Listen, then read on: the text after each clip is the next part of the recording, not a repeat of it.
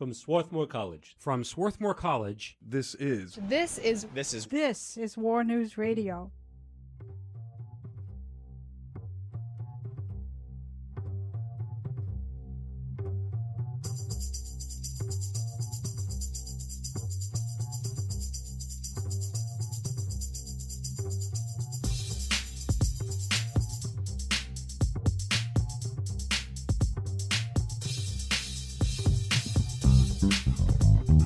Hi, I'm Gabrielle Hennig. Thanks for listening to War News Radio. I'm joined by my co-hosts JD Sangha and Nick Herschel Burns. I'm JD Sangha. In this episode, we're going to talk about the Uyghurs, a Turkic ethnic group indigenous to Central Asia. The majority of Uyghurs practice Sunni Islam and are predominantly located in Chinese controlled Xinjiang region of western China. I'm Nick Herschel Burns. Reports from the region indicate a widespread crackdown on Uyghurs with details of internment camps potentially housing millions, forced conversions, and political repression of ethnic Uyghurs. The Chinese government tightly controls any access to Xinjiang province by Western media outlets, and closest we can get to the story is by hearing the first and second hand accounts of Uyghurs who have left China. So today we are doing just that. We are joined by Nuri Turkel, a Uyghur American attorney and the former executive director for the Uyghur Human Rights Project, the largest and most influential Uyghur advocacy group in the United States. Uyghur Human Rights Project was established in 2003 under the auspices of the Uyghur American Association. Uh, I am one of the co-founders, um, and uh, in the last 15 years, we have produced over 40 uh, programmatic reports uh, addressing environmental degradation, uh, China's counterterrorism laws, uh, the banning Uyghur language, uh, restriction of Uyghur Islam, and most recently uh, we published on the uh, modern day concentration camp construction and expansion has been carried out in the last three years. There are about 10 million Uyghur people living in the Xinjiang Uyghur Autonomous Region in northwestern China. It is home to many ethnic minorities, but Uyghurs make up about half of Xinjiang's total population. In 1949, Mao Zedong declared the founding of the People's Republic of China, incorporating the Second East Turkestan Republic and renaming it Xinjiang Province. Uyghur separatist and independence movements maintain that the region is not part of China and has been occupied since its incorporation in 1949. However, the Uyghur separatist movement is fractured between those with a pan Islamic vision, those with a pan Turkic vision, and those that want an independent Uyghur Uyghurstan. Sporadic resistance movements against Chinese control of the region have served as pretense for the Chinese government's oppression of the Uyghur people.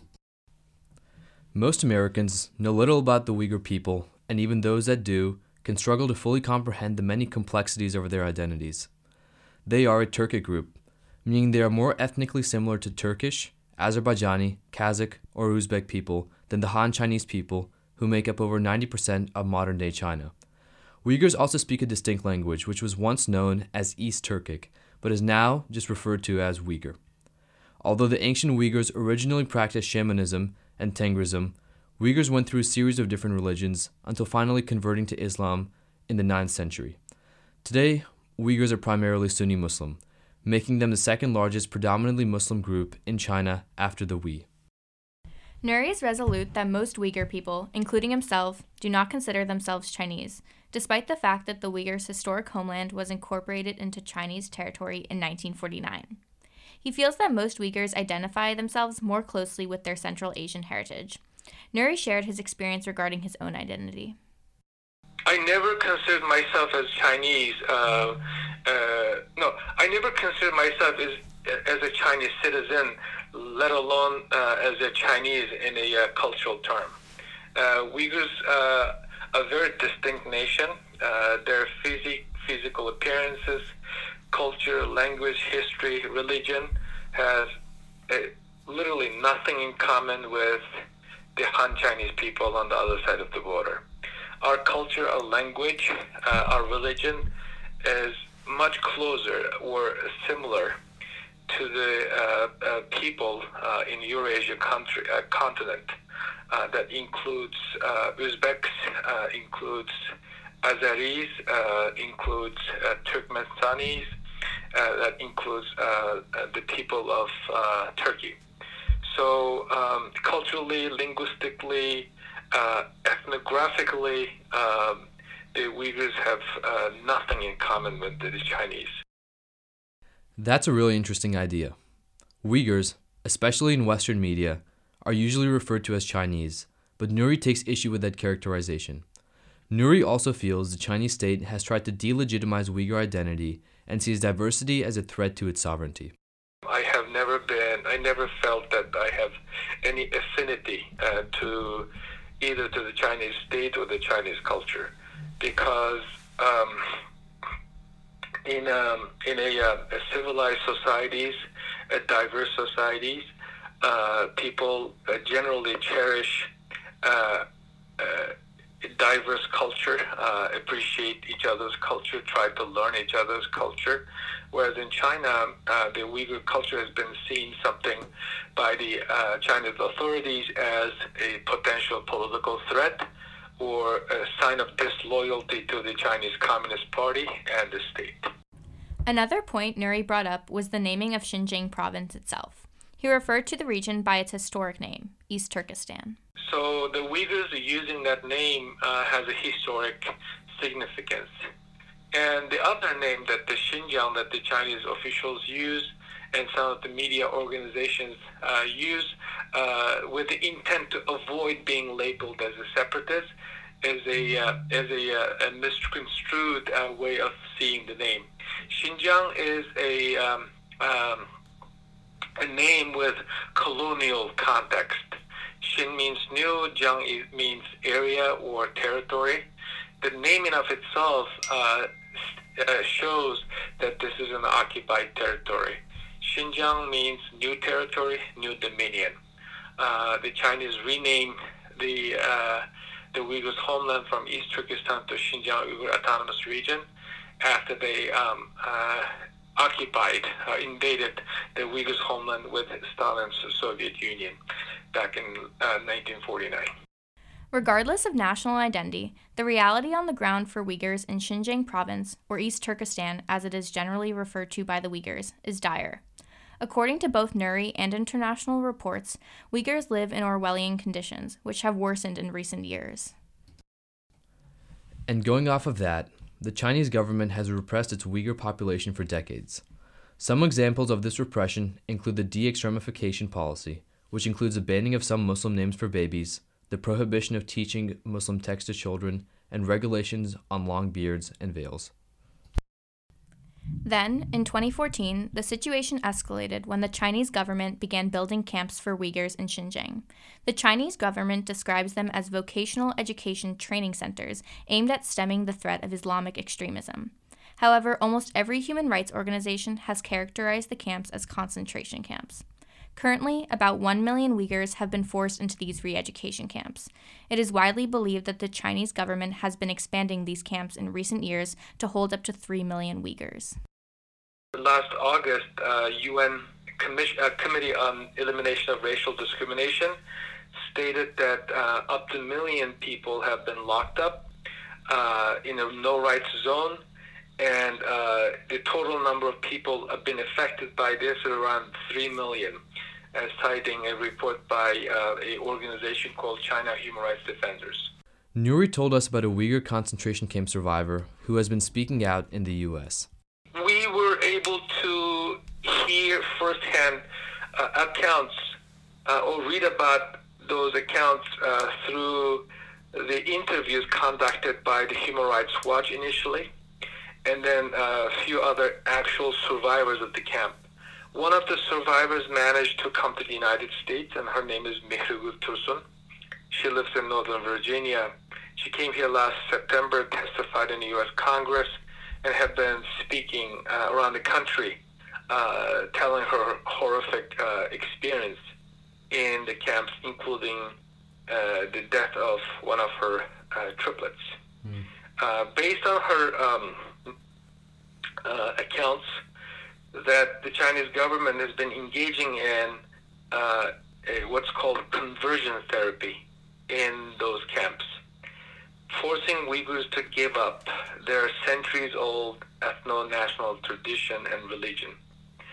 denouncing uh, religion, religion, and listening to the um, uh, humiliating, um, degrading comments, indoctrination of the Uyghur Islam, uh, reciting pro-Communist Party, pro-Xi Jinping uh, slogans such as "Long life to Xi Jinping," uh, "Long life to Communist Party." In addition to the concentration camps, journalists and human rights activists in Xinjiang province have documented a vast surveillance network as well as mass DNA collection. The government has used facial recognition technology, police checkpoints, and the confiscation of phones and passports to intimidate and surveil the Uyghur minority. I think it has a genocidal uh, intent. So imagine that you forced to go to mosque uh, with uh, body scan, uh, going through body scan, iris scan, biometric uh, uh, data collection, and also forced to pray facing Xi Jinping's picture mounted on the front wall. And imagine that your children um, uh, spying on you uh, at the request of the Chinese government. Defining what the Chinese government is doing to the Uyghur people is a problem in itself, raising the question is it a genocide? Although Nuri used the term genocidal intent, he stopped short of describing the situation as a genocide.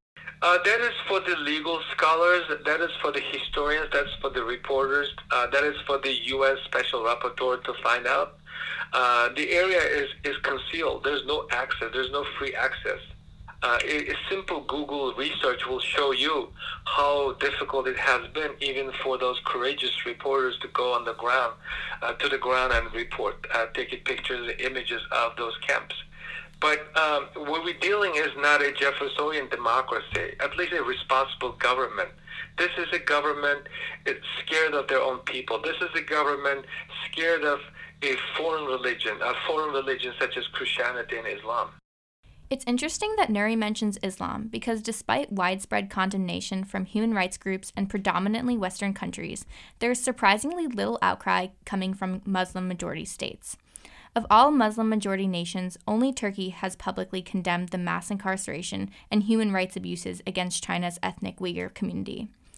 Nuri attributes the absence of criticism by Muslim majority nations to the economic leverage China possesses through its ambitious international development program, spearheaded by the Belt and Road Initiative. No strong condemnation even uh, being expressed other, uh, by other countries except for the United States. Uh, we have Muslim countries like Saudi Arabia uh, palling around countries like Pakistan, denying even existence of those camps as, as, as pointed out, as denied by Imran Khan twice in a three months uh, period. Um, so the Chinese made a calculus that they're going to test this out and it's working for them. They're going to continue because no one is raising a finger. The crackdown on China's ethnic Uyghur community is a rare issue that draws overwhelming bipartisan support in Congress. Both Democrats and Republicans have been pushing the White House to take action against China's treatment of its ethnic Uyghur community. Nuri remains incredibly optimistic about Congress's motivation to pressure China, but cautions there are significant challenges ahead. The crisis cries out uh, for global condemnation, uh, societal support, and governmental actions.